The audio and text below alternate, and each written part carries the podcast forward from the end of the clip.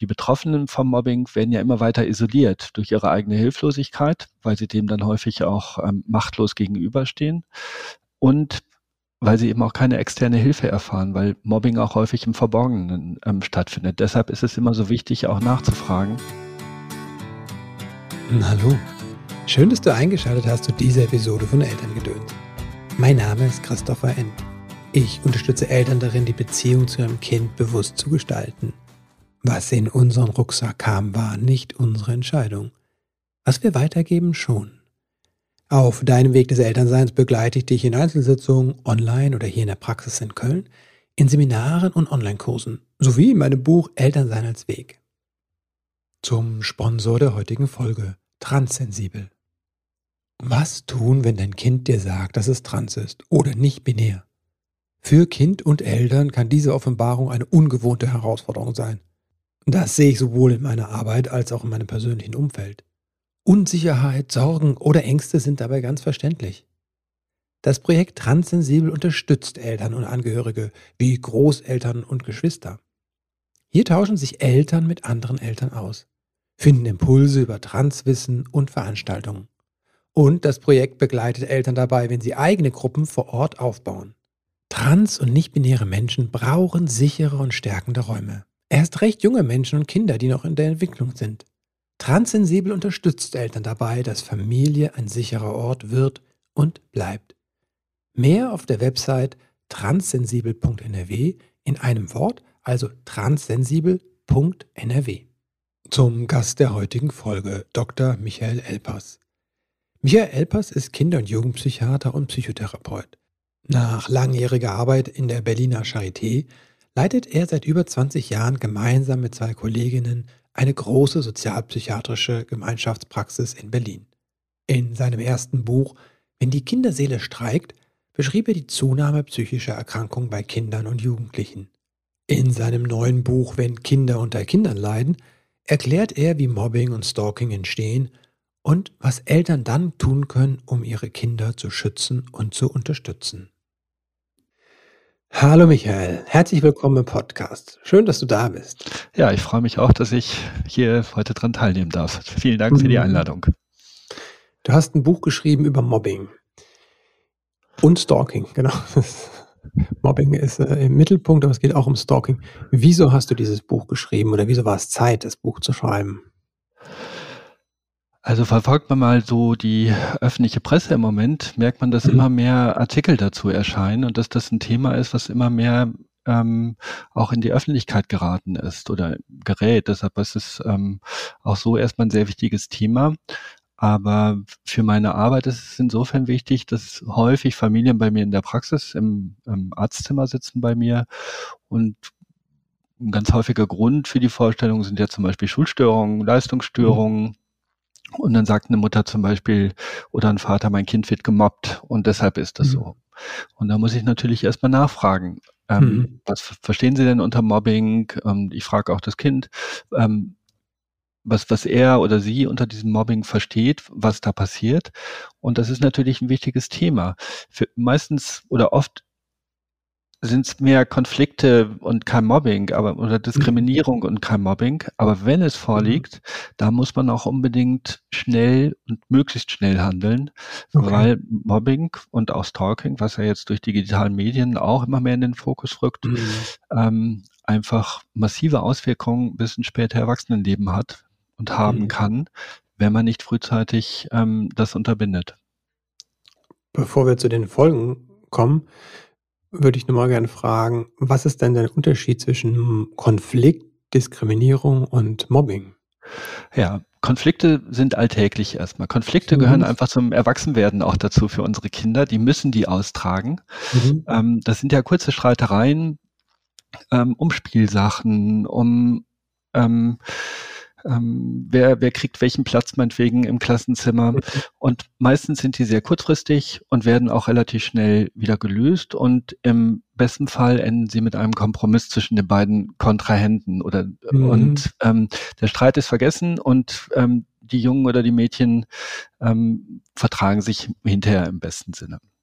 Beim Mobbing ist das anders. Mhm. Mobbing findet über einen längeren Zeitraum statt. Mhm. Also es ist nicht ein oder zweimal, sondern es muss schon über einen ähm, regelmäßig über einen längeren Zeitraum immer wieder passieren und zwar mit der bewussten Absicht, jemanden zu schädigen. Also mhm. ich habe mir speziell ein Kind ausgesucht, ähm, dass ich jetzt mobbe und wo ich versuche, diesem Kind auch bewusst Schaden zuzufügen, indem mhm. ich Schimpfwörter sage, indem ich ihn aus oder sie ausgrenze. Da gibt's ja ganz viele verschiedene ähm, Dinge, aber dieses Ausgrenzen, das steht immer sehr dahinter. Der, mhm.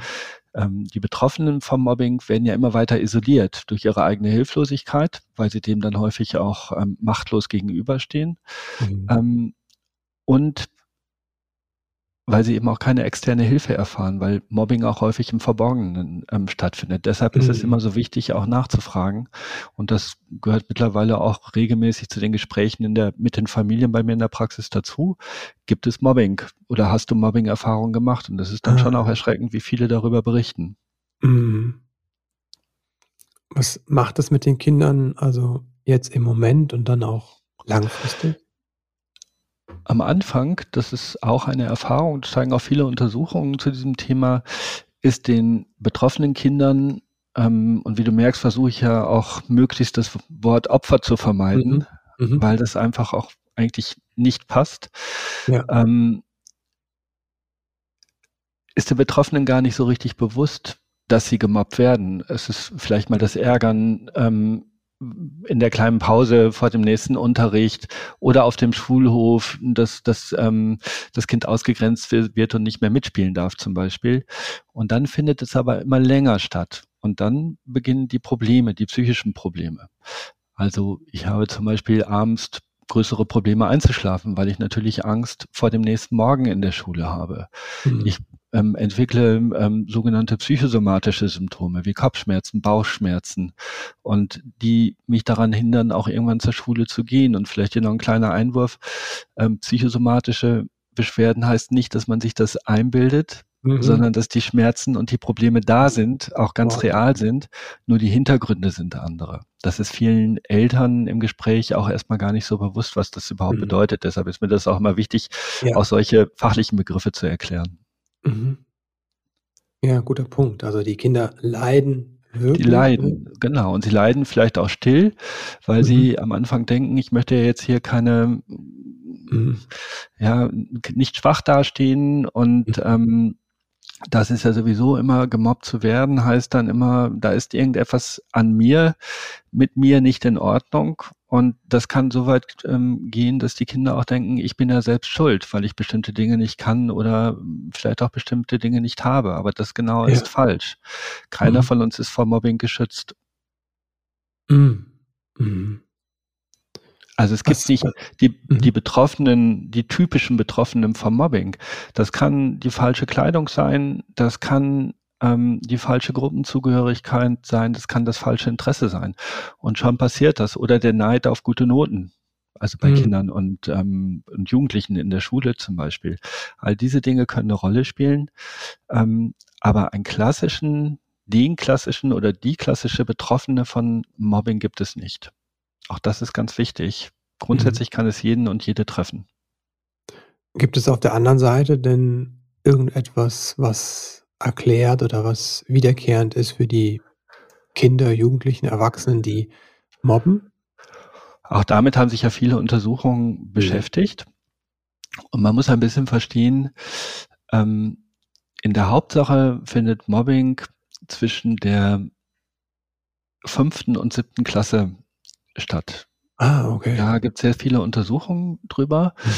Ähm, auch in den höheren Klassenstufen findet mhm. Mobbing statt, allerdings deutlich seltener. Wenn es mhm. dann aber stattfindet, ist der Zeitraum, wo gemobbt wird, deutlich mhm. länger, weil die Mechanismen, die genutzt werden, nochmal ganz andere sind. Das hat ja was mit der Persönlichkeitsentwicklung und auch der kognitiven mhm. Entwicklung von Kindern zu tun in der zwischen der fünften und siebten, achten Klasse, das ist ja so der Übergang von der Kindheit in die Pubertät. Mhm. Also eine Phase ganz großer Unsicherheit auf ja. beiden Seiten, sowohl bei den mhm. von, vom Mobbing Betroffenen als auch bei dem mhm. bei den Tätern und Täterinnen. Die bezeichne mhm. ich dann schon auch ganz bewusst, ah. um auch ein bisschen klar zu machen, ähm, ja.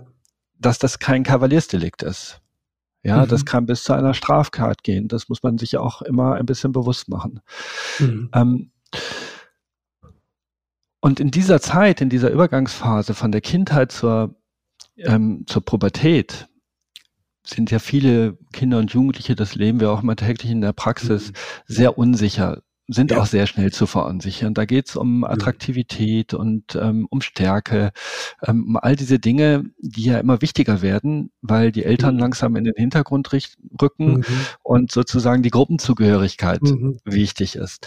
Und dann kann es sehr, sehr schnell auf der einen Seite zu Kränkungen kommen, also mhm. die eher so, ähm, ich würde als Psychiater sagen, narzisstisch verarbeitet werden, also mhm. die mein eigenes Selbstwertgefühl massiv kränken.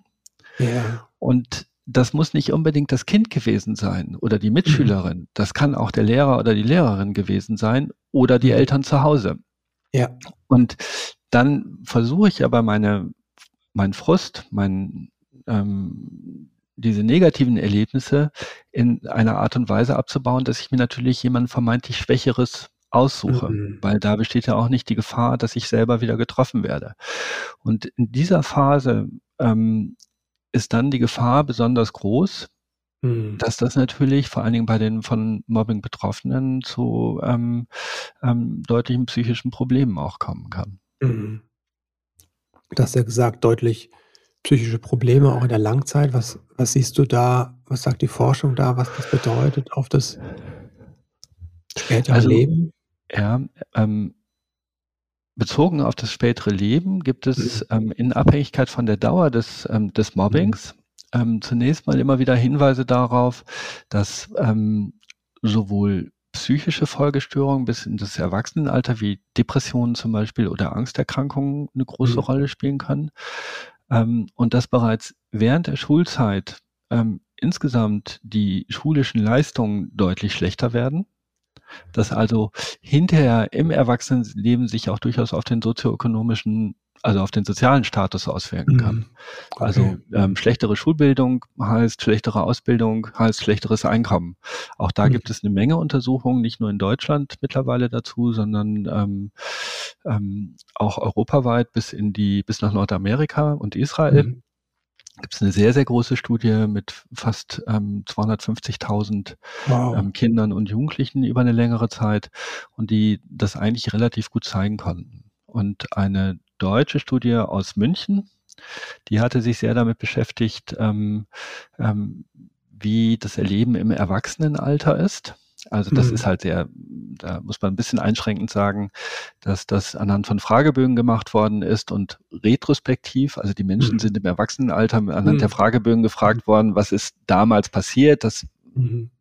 Da ist das immer wissenschaftlich ein bisschen einschränkend, dass das dann sehr viele subjektive Erfahrungen auch sein mhm. können, wo man nicht mehr weiß, ob das wirklich so gewesen ist oder eher in mhm. der Erinnerung. Aber dennoch hat sich da gezeigt, dass insbesondere ähm, dieses Erleben von Ausgrenzung, von Mobbing, was ja eben dazugehört, ähm, und die massiven Streitereien mit den Geschwistern in der Familie dazu geführt haben, dass es bis ins Erwachsenenalter bei einer signifikant hohen Anzahl von betroffenen Erwachsenen ähm, doch eine ganz, ganz große Rolle gespielt hat und Auswirkungen gehabt hat wie Depressionen oder Angsterkrankungen. Mhm. Ja, krass. Ja, also ich erlebe das natürlich auch in, in der Praxis. Habe ich auch Menschen, die davon betroffen sind und dann auch zum Beispiel eine Person, die dann auch Mobbing später wieder erfahren hat, ne, im, im Beruf. Ne, so. Genau, das beschreibe ich auch im Buch. Mhm. Ähm, das ist ein, wir haben das ja durchaus, da unsere Praxis schon relativ lange besteht, mhm. ähm, haben wir jetzt die ähm, ersten oder immer wieder Eltern, die selber als mhm. Kinder bei uns als Patienten gewesen oh, sind wow. und mhm. die aber dann, weil sie sagen, ja, ähm, ich habe die Erfahrung gemacht, dass es eben wichtig ist, so schnell wie möglich oder so früh mhm. wie möglich zu gucken. Ja. Möchte ich mein Kind lieber früher vorstellen und wir gucken, ja. ADS ist zum Beispiel ja ein ganz, ganz wichtiges Thema mit einer großen Belast genetischen Belastung, mhm. ähm, um zu schauen, was ist. Und da ist dann auch ein Vater, den ich auch im Buch beschreibe, der wegen einer Angststörung als Patient bei mir gewesen ist, als, als Jugendlicher, aber mhm. der dann seinen Sohn wieder vorgestellt hat, mhm. ähm, mit und, und der Vater selber ist mit einer Angststörung damals zu mir gekommen, mhm. ohne dass klar wurde, was ist, weil der war 15, 16, der hatte wie das in dem Alter so ist, jetzt wenig Interesse daran, mit mir zu sprechen. Und das mhm. ist dann auch relativ schnell beendet, weil er sich geweigert hat zu kommen. Aber er hat dann als Erwachsener jetzt gesagt, ja, das hätte ich damals nie machen dürfen. Damals habe ich mich aber geschämt, weil ich permanent ja. in der Schule gemobbt worden bin und das okay. aus heutiger Sicht die Ursache ist. Mhm. Und ich im Berufsleben dann irgendwann einen Vorgesetzten bekommen habe, mhm. der mir das Leben jeden Tag sozusagen ähm, so schwer gemacht hat, dass ich irgendwann ein Burnout hatte und nicht mehr weiterarbeiten konnte. Ja. Also und da hat sich dann sozusagen die Geschichte auch wiederholt. Mhm. Ja, weil er auch gar nicht die, die Mechanismen für sich entwickeln konnte ähm, oder die Strategien, um sich vielleicht ähm, vor diesem Mobbing auch ein Stück weit zu schützen. Mhm. Wie, welche Strategien sind das, die wir da entwickeln könnten, um uns vor Mobbing zu schützen? Na, die wichtigste Strategie fängt bei den Eltern an und bei der Erziehung. Mhm. Das ist mhm. immer ganz, ganz wichtig. Also unsere Kinder eben ähm, zu einerseits zu selbstbewussten mhm. ähm, jungen Menschen zu erziehen. Dazu gehört eben auch Konflikte, die innerhalb von Familien entstehen, zwischen Eltern, auch zwischen den mhm. Kindern, nicht von vornherein zu unterbinden. Also mhm. ähm, so, ein, so, eine Konfliktvermeidungsstrategie zu fahren. Kinder mhm. müssen ja lernen, wie man sich streitet. Das gehört zum Leben dazu und nur mhm. und, und, wo sollen die das besser lernen können als innerhalb der Familie? Da kann ich mhm. mir ja der Elternliebe und auch der Geschwisterliebe im Allgemeinen immer ähm, erstmal sicher sein. Das mhm. heißt, da probiere ich mich aus, da kann ich auch meine Grenzen austesten und da mhm. lerne ich auch ein Stück weit ähm, mit dem nötigen Selbstbewusstsein dann einen Konflikt auch lösen zu können. Und zwar mhm. von in sozialverträglicher Weise. So sollte es eigentlich sein. Wenn ich als mhm. Vater oder Mutter aber zum Beispiel dann immer nur abwertend reagiere, ja, ja oder von vornherein einen Konflikt vermeide, mhm. ähm, erlernt das Kind natürlich diese Strategien, die ja eher negativ sind, genauso. Und die fehlen mhm. aber später, um Konflikte mit ähm, Gleichaltrigen oder auch als Erwachsener vernünftig lösen zu können. Mhm. Und ähm, da liegt sicherlich ein, ein Schlüssel sozusagen mhm. für das weitere Leben, weil wenn ich gelernt habe, mich zu streiten, Konflikte zu erkennen, dann sehe ich auch viel schneller, wenn vermeintliche Angriffe durch andere erfolgen innerhalb der Schule und kann dann mhm. auch dementsprechend anders reagieren. Wenn ich das aber nicht gelernt habe, dann stehe mhm. ich dem natürlich viel hilfloser gegenüber. Mhm. Wie müssten wir streiten, dass das für das Kind ein positiver Role Model ist? Oder wie sollten wir als Eltern zum Beispiel? Mhm. Ähm, Eltern sollten sich nicht auf die Ebene der Kinder erstmal begeben. Mhm. Eltern sind Eltern und mhm. die Kinder sind die Kinder. Diese Rollen mhm. sollten auch eigentlich immer klar sein. Mhm. Ich kann als Vater oder als Mutter zugeben, dass ich etwas falsch gemacht habe. Das mhm. ist überhaupt kein Thema. Mhm. Also auch das stärkt ja eigentlich eher, wenn auch Kinder erleben, dass Eltern auch zugeben können, gut, da habe ich etwas falsch gemacht ja. oder das habe ich falsch gesehen und wir gucken, wie wir das jetzt verändern können. Ähm, aber das habe ich in meinem ersten Buch auch beschrieben, ähm, ein Familienvater, der nach einem Konflikt mit seinem Sohn vor Wut in das Kinderzimmer gegangen ist und hatte die ganzen Spielsachen zerstört. Mhm. Ja, da begebe ich mich auf die Kinderebene als Erwachsener mhm. und verlasse natürlich und bin überhaupt kein Vorbild mehr für das Kind. Mhm. Ähm, an der Stelle. Und das sollte auf jeden Fall vermieden werden. Ähm, das, was ich gerade gesagt habe schon, ist, dass die ähm, der Umgang immer auch von Respekt ähm, geprägt sein sollte. Also ich sollte in einem Konflikt nicht beleidigend oder mhm. beschimpfend sein. Kinder umgekehrt machen das ja. Der Ton, die Richtig. Tonlage hat sich ganz schön verändert. Das merken wir auch in der Praxis ganz schön. Mhm. Ja, das ähm, ähm, und dennoch ähm, und das tut ja auch manchmal weh. Also mhm. auch Eltern tut das weh, wenn sie beschimpft werden und mhm. ähm, überhaupt kein Thema. Und trotzdem ist es so wichtig, diese Rolle als Eltern beizubehalten und auch zu zeigen, mhm. da bin ich, da ist jemand, der stark im positiven Sinne ist, nicht mhm. bestrafend mhm. ist, ja, mhm. aber der klare Werte vertritt und Regeln und Normen ähm, und auch bereit ist, notfalls Grenzen zu setzen und die auch durchzuhalten. Das ist natürlich genauso wichtig. Mhm. Das ist, Erziehung ist eine schwere Aufgabe. Mhm. Also niemand hat ja auch gesagt, dass das leicht ist. Nee. Ähm, aber es ist eben lohnenswert. Also diese Dinge auch zu beachten. Mhm. Und manchmal ist es auch in der Arbeit bei uns in der Praxis so, dass es sehr viel ja, um eigentliche Erziehungsberatung geht, was ja eigentlich nicht die Aufgabe primär eines Kinder- und Jugendpsychiaters ist, mhm. sondern ähm, da geht's ja eher um Psychoedukation, also anhand von ja. psychiatrischen Erkrankungen zu erklären, wie man mit diesem Störungsbild am besten umgehen kann. Aber ähm, immer wieder merken wir auch so die, die Hilflosigkeit und die Bedürftigkeit von ja. Eltern. Ja, mhm. das, dem gehen wir dann natürlich auch nach. Wir sagen dann nicht, da kann ich jetzt mhm. leider nichts für Sie tun, das ist nicht mein, mein Fachgebiet. Mhm. Aber ähm, da besteht schon großer Bedarf auch an Informationen. Und was mhm. häufig fehlt, trotz dieses hohen Informationsbedarfs, ähm, ist einfach mal auf sein Bauchgefühl zu hören. Mhm. Also wir mhm. Eltern sind ja eigentlich die Experten für unsere Kinder und wir mhm. wissen eigentlich selber am besten, ähm, wie unsere Kinder ticken, ich sag's mal so, oder wie sie, ähm, mhm. welche Gefühle sie haben. Und ähm, auch da bestärke ich die Eltern immer drin, auch danach mal zu gehen und auf dieses Bauchgefühl zu hören, weil meistens drückt es nicht. Mhm. Hat sich das mit dem Mobbing verändert? Also gibt es da eine Entwicklung, dass es zugenommen hat oder ist das nur die mediale Berichterstattung, die zugenommen hat? Nee, es gibt ähm, jetzt gerade aktuell ist ja die neue PISA-Studie sehr mhm. im Gespräch. Ähm, aber was hier im Moment im Gespräch ist, ist ja eher, ähm, was die Schulleistungen angeht. PISA mhm. ist aber ja noch mehr. Die PISA-Studie überprüft auch andere Dinge, ähm, wie die Zufriedenheit im Schulleben, im Alltagsleben der Schüler.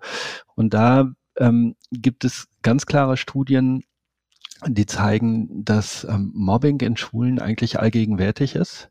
Es mhm. gibt auch von 2018 ein Gutachten des Wissenschaftlichen Dienstes des Bundestages, die ähm, zum Ergebnis gekommen sind, dass eigentlich ähm, in jeder Schule Mobbing vorkommt. Mhm. Also es gibt keine Schule, wo das nicht ist. Es wird auch nicht unbedingt ähm, so klassisch unterschieden. In Hauptschulen oder in Gesamtschulen oder in Förderschulen ist Mobbing viel häufiger als auf dem Gymnasium zum Beispiel. Natürlich. Ja, ähm, das ist ein Vorurteil, was so nicht stimmt. Mhm. Ganz im Gegenteil weiß man, dass viele mobbende Kinder, Täter und Täterinnen eigentlich ähm, häufig sehr intelligente ähm, mhm. ähm, Schüler und Schülerinnen sind, die genau wissen, mhm. wie sie welche Mechanismen einsetzen können und wie sie auch andere Menschen sozusagen in das Mobbing mit einbeziehen können.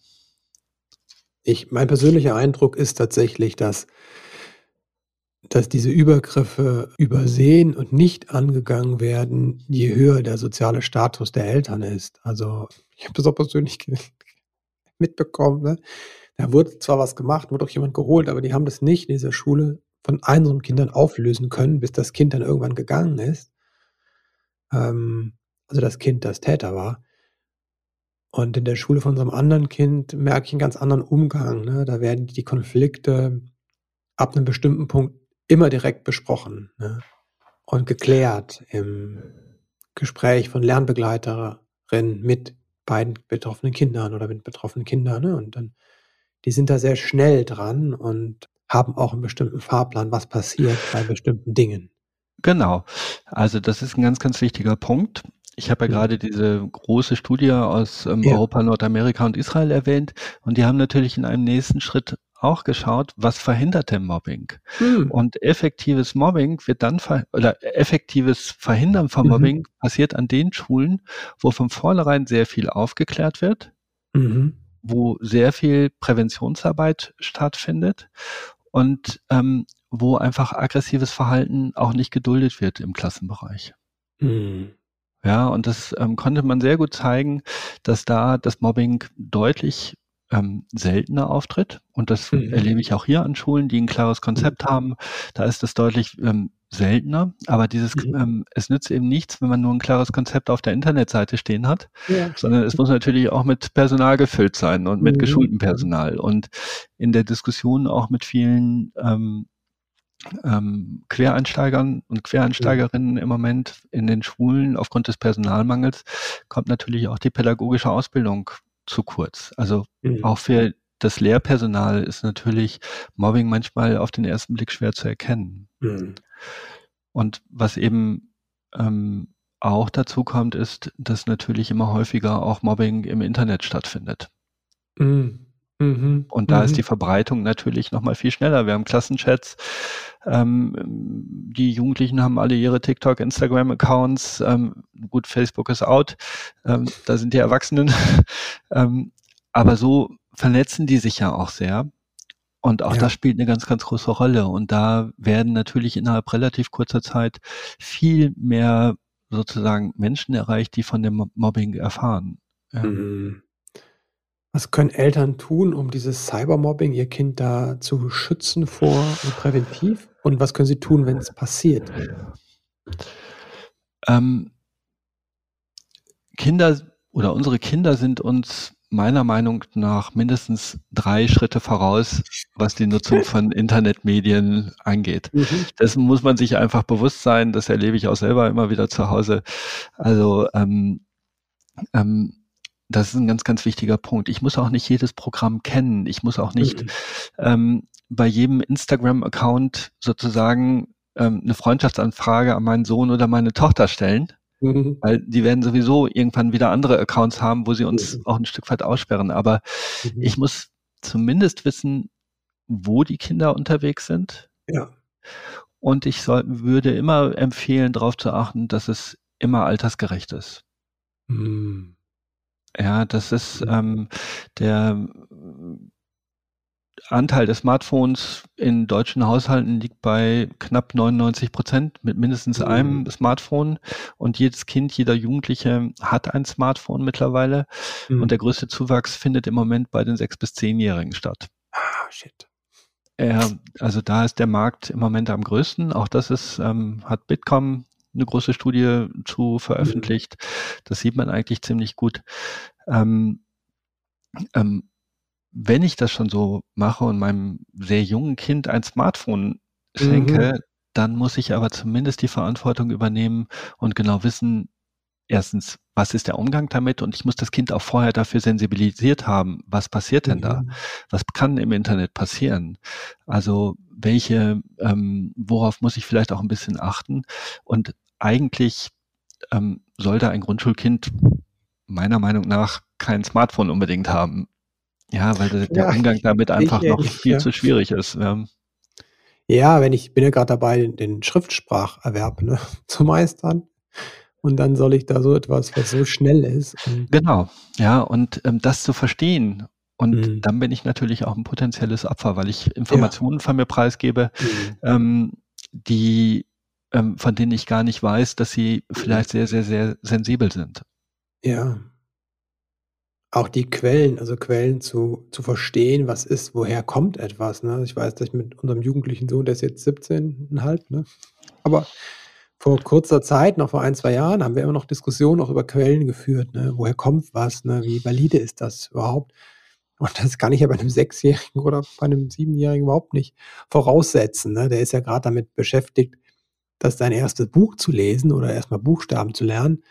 Äh, und dann mache ich die Büchse der Pandora auf. Also ich bin auch nicht so der. Ja. Ich bin ein großer Freund davon, äh, ne, von digitalen Medien, weil die auch ein großes Geschenk sind, sonst ginge der Podcast ja auch nicht. Aber ich gebe das Auto, gebe ich auch nicht meinem Sechsjährigen in die Hand. Ne?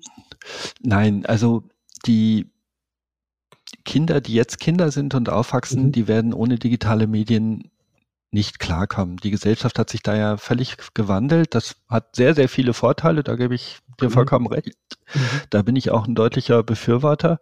Aber mhm. es geht immer darum, auch genau zu sehen, ähm, kann mein Kind aufgrund seines emotionalen und mhm. sozialen Entwicklungsstandes überhaupt verstehen, was da passiert. Mhm. Ja, und ähm, dann kann ich ja auch sehr schnell ausnutzen, also als Fremder zum mhm. Beispiel, ähm, ähm, dass ich ein Kind auch sehr manipulieren kann und an bestimmten mhm. Stellen dann auch so bekomme, ähm, dass es dann das macht, was ich auch gerne möchte. Mhm. Auch das ist mhm. immer wieder ein Thema. Auf jeden Fall. Ich, ich glaube, das ist auch wirklich ein Thema von, von einer eigenen Folge, dieses äh, ja, ganze, die ganze, ganze Geschichte mit digitalen Medien und wann kann ich da was tun oder wann kann ich was überblicken. mir kam nochmal, weil dass du im Vorgespräch auch gesagt hast, dass das so ein Anliegen ist und ein Thema im Bereich Mobbing, was oft übersehen wird, ist das Mobbing in Familie. Vielleicht kannst du da noch mal ein paar Sachen zu sagen. Was wird übersehen? Oft sitzen Eltern bei mir, meistens ja, wenn es ähm, ähm, mehrere Kinder in Familien mhm. sind, und die berichten mir, also meine Kinder, wenn, wenn wir zusammen sind, die streiten ohne Ende. Also es ist manchmal kaum noch auszuhalten. Dann mhm. ist für mich die Frage, okay, wie ist das denn, wenn Sie mit dem Kind alleine sind? Mhm. Ja, da ist alles in Ordnung. Dann ist das das liebste okay. Kind. Okay. Ähm, wie ist das, wenn das Kind bei Freunden ist oder in der Schule? Gibt es mhm. da Probleme? Da gibt es auch keine Probleme. Okay. Mhm. So, ganz, ganz wichtiges Thema. Dann mhm. sage ich auf der einen Seite erstmal, ähm, das ist für mich erstmal was Positives, was Beruhigendes, weil das mhm. heißt für mich, wenn es außerhalb der Familie funktioniert, hat das mhm. Kind, hat ihr Sohn, ihre, ihre Tochter mhm. ähm, sozusagen die Werte so weit verinnerlicht, dass sie die mhm. außen auch ganz gut anwenden kann. Also sie haben, was die Erziehung angeht, schon eine ganze Menge geleistet. Mhm. Wenn das aber nicht der Fall ist, mhm. oder wenn dann noch psychische Symptome zusätzlich ja. auftreten, dann muss ich natürlich ein bisschen weiter nachfragen. Und dann frage ich auch danach, ähm, wie heftig sind die Streitereien? Sind die Streitereien nur zwischen zwei bestimmten Geschwistern zum Beispiel? Gut, wenn es mhm. nur zwei sind, ist klar, dann gibt es nur die beiden, aber es gibt ja auch ähm, nach wie vor Familien mit mehr Kindern. Mhm. Und dann ist es doch manchmal ähm, sehr auffällig, dass den Eltern dann auch noch mal so ein bisschen ähm, bewusst wird, dass vielleicht auch Streitereien stattfinden, wenn sie nicht dabei sind die mhm. auch innerhalb von Familien eher so im, in Anführungsstrichen, Verborgenen stattfinden können. Mhm. Und da gibt es mittlerweile auch eine Menge Untersuchungen oder zunehmend Untersuchungen über dieses mhm. Thema Mobbing in Familien, dass die Mechanismen innerhalb der Familie häufig relativ ähnlich sind was mhm. das Mobbing angeht, also Ausgrenzen, Verleumden. Ähm, am schlimmsten ist eben dieses ähm, vollständige Negieren also gar nicht drauf reagieren. Das ist das, was so am verletzten, am, ähm, die meisten Verletzungen auch bringt. Ja. Ähm, und was ein Unterschied zum Mobbing auf dem Schulhof ist, dass mhm. in Familien die Rollen zwischen Mobbenden und Gemobbten mhm. auch mal schnell wechseln können. Ah, okay. Das ist auch nochmal eine ganz spannende Erkenntnis, weil hier ah. immer wieder sozusagen ähm, neue Koalitionen ähm, gebildet werden kann. Also ich mhm. suche mir dann wieder andere Verbündete. Ich habe auf einmal meine Eltern wieder im Hintergrund. Mhm. Ähm, und dann kann es sein, dass da auch mal eine Rolle sehr schnell wechselt. Aber mhm. für die betroffenen Kinder sind die Folgen, die Spätfolgen genauso und manchmal noch heftiger ähm, mhm. Wie beim Mobbing auf dem Schulhof. Ganz schwierig wird es natürlich, wenn Eltern dann sozusagen mhm. ihren Liebling haben und dann auch dementsprechend das unterstützen dann ist okay. das für das ähm, betroffene Kind natürlich extrem schwierig, weil ich auch innerhalb der Familie keine Verbündeten habe. Mhm. Wie erkenne ich das als Eltern? Also, du hast ja mal diese Fragen schon mal genannt. Ähm, wie auch bei psychischen Erkrankungen, wenn mein Kind sich verändert, also wenn ein mhm. Kind sich plötzlich verändert, also Verhaltensweisen zeigt, die ich vorher nicht gekannt habe, mhm. die ähm, ähm, wenn es mit Angststörungen reagiert, mit Ängstlichkeit, mhm. ähm, mit Rückzug, aber auch mit Aggressivität, ähm, da muss ich erstmal hellhörig werden. Es gibt kein spezifisches Mobbing-Syndrom. Also mhm. die psychischen Symptome, die können ganz vielfältig sein.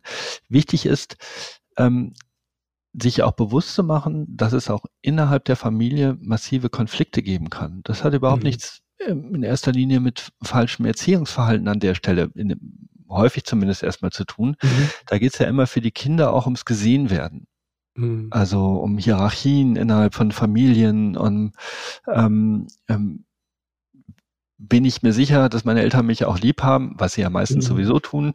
Aber trotzdem fühlt sich der eine oder die andere immer benachteiligt. Das gehört ja. eben auch zum Familienleben so ein bisschen dazu. Mhm.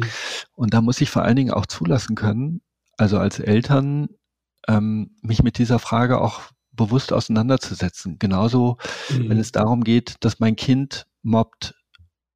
Klar haben wir alle unseren, im ersten Moment nehmen wir unsere Kinder in Schutz, das ist ja auch ganz normal. Mhm. Aber wenn die Vorwürfe dann doch recht deutlich sind, da muss ich mir bewusst machen, okay, da ist etwas in der Entwicklung meines meiner Tochter oder meines Sohnes nicht mhm. so gelaufen, wie ich das gerne hätte oder mhm. wie ich mir das selber vorgestellt habe. Und dann sollte man nicht darin verfallen, jetzt nur sozusagen einen Schutzwall um alle herumzubauen, mhm. sondern auch aktiv zu gucken, was kann ich verändern. Mhm. Also ähm, das bietet ja auch für das mobbende Kind einfach eine große Chance, ähm, mhm. sein Verhalten langfristig auch ändern zu können. Ja, das finde ich so wichtig, das zu betonen. Große Einladung nochmal an alle, ne? weil hier im ganzen Beziehungsorientierten ist oft dieses, gibt es halt dieses, die Gefahr des überbehütenden genau. Erziehungsstils. Genau. Und dann quasi wird das auch ausgeblendet, quasi dieser Teil, wenn mein Kind übergriffig wird. Und das finde ich immer sehr wichtig zu betonen, dass das auch ganz normal ist, dass Kinder das mal machen. Ich weiß, einer unserer Kinder hat das auch gemacht und dann kam der Anruf von der Mutter und sagte, hier, äh, ihr Kind, dem geht's ganz schlecht, weil das und das in der Schule passiert ist. Und dann haben wir mit unserem Kind gesprochen und dann haben wir gesagt, und was kannst du jetzt tun? Ne? Was braucht denn das andere Kind und so? Weil das ist natürlich auch ein großer Schritt für ein Kind zu sagen, oh, ich habe was gemacht, was nicht gut war, ne? was für das andere Kind belastend ist, ne? und ich stehe dazu und gucke, dass es eine Lösung gibt. Da brauchen Kinder ja Unterstützung für das. Also das ist schon echt ein großes Ding. Aber das ist ein wichtiger Lernschritt. Ne? Und das sehe ich bei anderen Kindern, die Mobben, die ich erlebt habe, fehlt das. Die Eltern nehmen nicht die Verantwortung und dann genau. funktioniert das nicht. Dann kann ich aber selber als Kind auch nicht sozusagen nee. mein, mein Wertebild verändern. Muss genau, ich ja auch gar nicht. Ja. Stimmt. Mhm. Also deshalb kommt den Eltern, wie in vielen anderen Bereichen, natürlich auch eben eine große Schlüsselrolle zu. Mhm, mhm, mhm. Na super. Mhm. Danke dir. Ja, Michael, ja, ich könnte noch lange mit dir weiter erzählen. Das ist ein hochspannendes und ein sehr wichtiges Thema, weil es halt einfach so eine enorme Auswirkung hat auf das Leben der Kinder ja auch. Nicht nur in dem Moment, und, sondern weit darüber hinaus. Im schlimmsten Fall. Daher dir erstmal vielen, vielen Dank für das Gespräch. Sehr Danke gerne. dir auch an dies, dieser Stelle, aber auch für deine gesamte Arbeit, ne, für die Bücher, die du schreibst, indem du einfach dein Wissen aus dieser langes psychiatrisches Wissen und therapeutisches Wissen einfach in leicht verständlicher Form an Eltern weitergibst. Danke dir dafür und natürlich für die Arbeit, die ihr in eurer Praxis macht, wo ihr vielen, vielen Menschen unterstützt und gerade in diesem vulnerablen Bereich der Kindheit Kinder und Eltern unterstützt. Vielen, vielen Dank dafür. Wo kann man sich mit dir vernetzen? Wo bist du im Netz zu finden, wenn du im Netz bist? Ja, ich musste das natürlich auch erstmal ein bisschen lernen. Das habe ich vor allen Dingen, seitdem ich die Bücher schreibe, gelernt. Also mhm. tatsächlich habe ich auch einen Instagram-Account, mhm. ähm, der auch klassisch über einfach meinen Nachnamen zu finden mhm. ist. Ähm, ich gebe zu, dass ich da auch noch selber ein bisschen üben muss und bemühe mhm. mich aber auch immer mal wieder Dinge reinzustellen. Aber wenn jemand mhm. auch mal eine Frage stellen möchte, kann er mhm. die auch gerne per E-Mail über unsere ganz mhm. normale Praxis-E-Mail schicken und die wird im Allgemeinen auch beantwortet. Mhm. Ja, die Ihr habt auch eine Webseite, man, ne? Wir haben eine Webseite, praxis am Volkspark.de. Ähm, und da steht auch die E-Mail-Adresse drin und mhm. da kann man immer auch mal eine Frage richten und wir bemühen uns dann auch immer zurückzuschreiben. Okay, super. Links und die E-Mail-Adresse packen wir gerne in die Show Notes. Danke auch dafür. Jetzt zu den letzten Fragen, die ich all meinen Gästen stelle. Wenn du an deine eigene Kindheit denkst, was hat vielleicht gefehlt, was du dir später selbst beibringen konntest? Ich bin in einer Großfamilie aufgewachsen. Mhm. Mit Großeltern und Großtante und klar mhm. Geschwistern und Familie. Also ich hatte immer Ansprechpartner mhm. und musste erst nach und nach lernen, Dinge für mich selber zu organisieren. Weil mhm. die das alle auch sehr schnell abgenommen haben, nicht so wie in den heutigen Zeiten. Sondern, aber ich musste nur fragen und es war immer irgendjemand da, der irgendetwas für mich gemacht hat. Also ich habe das als Kind natürlich bewusst ausgenutzt. Mhm.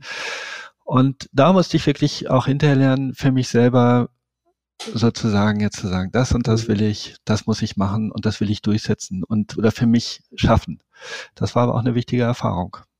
Mhm. Ist mir auch, glaube ich, einigermaßen gelungen.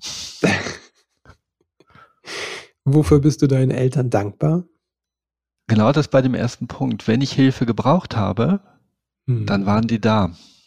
Die haben hm. nicht gefragt, sondern mhm. die haben mir auch geholfen. Die haben mir nicht alles dann mhm. abgenommen, je älter ich wurde. Aber ich wusste immer, dass ich mich auf sie verlassen konnte. Das ist mir vielleicht auch eher erst als Erwachsener viel klarer geworden. Also weil ich dann auf einmal gemerkt habe, auch vielleicht mit der Erziehung bei den eigenen Kindern, also was, was ist da eigentlich alles gewesen und da, ähm, von mhm. welchen Erfahrungen, die ich selber als Kind gemacht habe, profitiere ich heute. Das ist, dafür bin ich meinen Eltern sehr dankbar. Hm. Wenn du werdenden Eltern drei Tipps mit auf den Weg geben könntest, wenn du sagst, das sind deine drei Wahrheiten übers Elternsein, welche wären das? Klar in mein, im Umgang mit meinen Kindern sein. Mhm. Möglichst viel Zeit mit meinen Kindern verbringen. Mhm. Das sieht man erst, wenn man, wenn die Kinder dann erwachsen werden, also wo mhm. man dann mhm. so rückblickend auch nochmal guckt. Ähm, in Frage stellen kann ich hinterher immer. Mhm. Also ob etwas falsch war oder nicht. Aber trotz aller Schwierigkeiten meinem Kind immer signalisieren, dass ich da bin, mhm. dass ich für das Kind da bin, mhm. dass ich es lieb habe, also dass mhm. ich es liebe, aber dass es auch bestimmte, damit meine ich auch die Klarheit, Werte gibt und mhm. Regeln, die ich vertrete, die ich mit meinem eigenen Leben vertrete mhm. und die für mich wichtig sind, dass sie ähm, eingehalten werden. Mhm. Das ist, das sind so Leitlinien für Kinder, an denen die sich auch gut orientieren können, meiner Meinung nach und die, die mhm. auch brauchen. Es gibt viele Kinder bei uns in der Praxis, die sagen auch wirklich, es ist gut, dass mal jemand ganz klar mit mir spricht. Mhm. Michael, vielen Dank.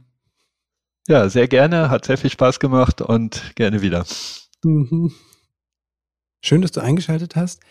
Und falls es dir noch keiner gesagt hat, heute möchte ich dir Danke sagen für dein Elternsein, denn dass du eingeschaltet hast, zeigt ja, wie engagiert du bist, dass du im Leben mit deinem Kind etwas anders machen möchtest. Danke dir dafür und jetzt wünsche ich dir einen ganz wundervollen Start in diesen Tag. Alles Liebe und bis bald.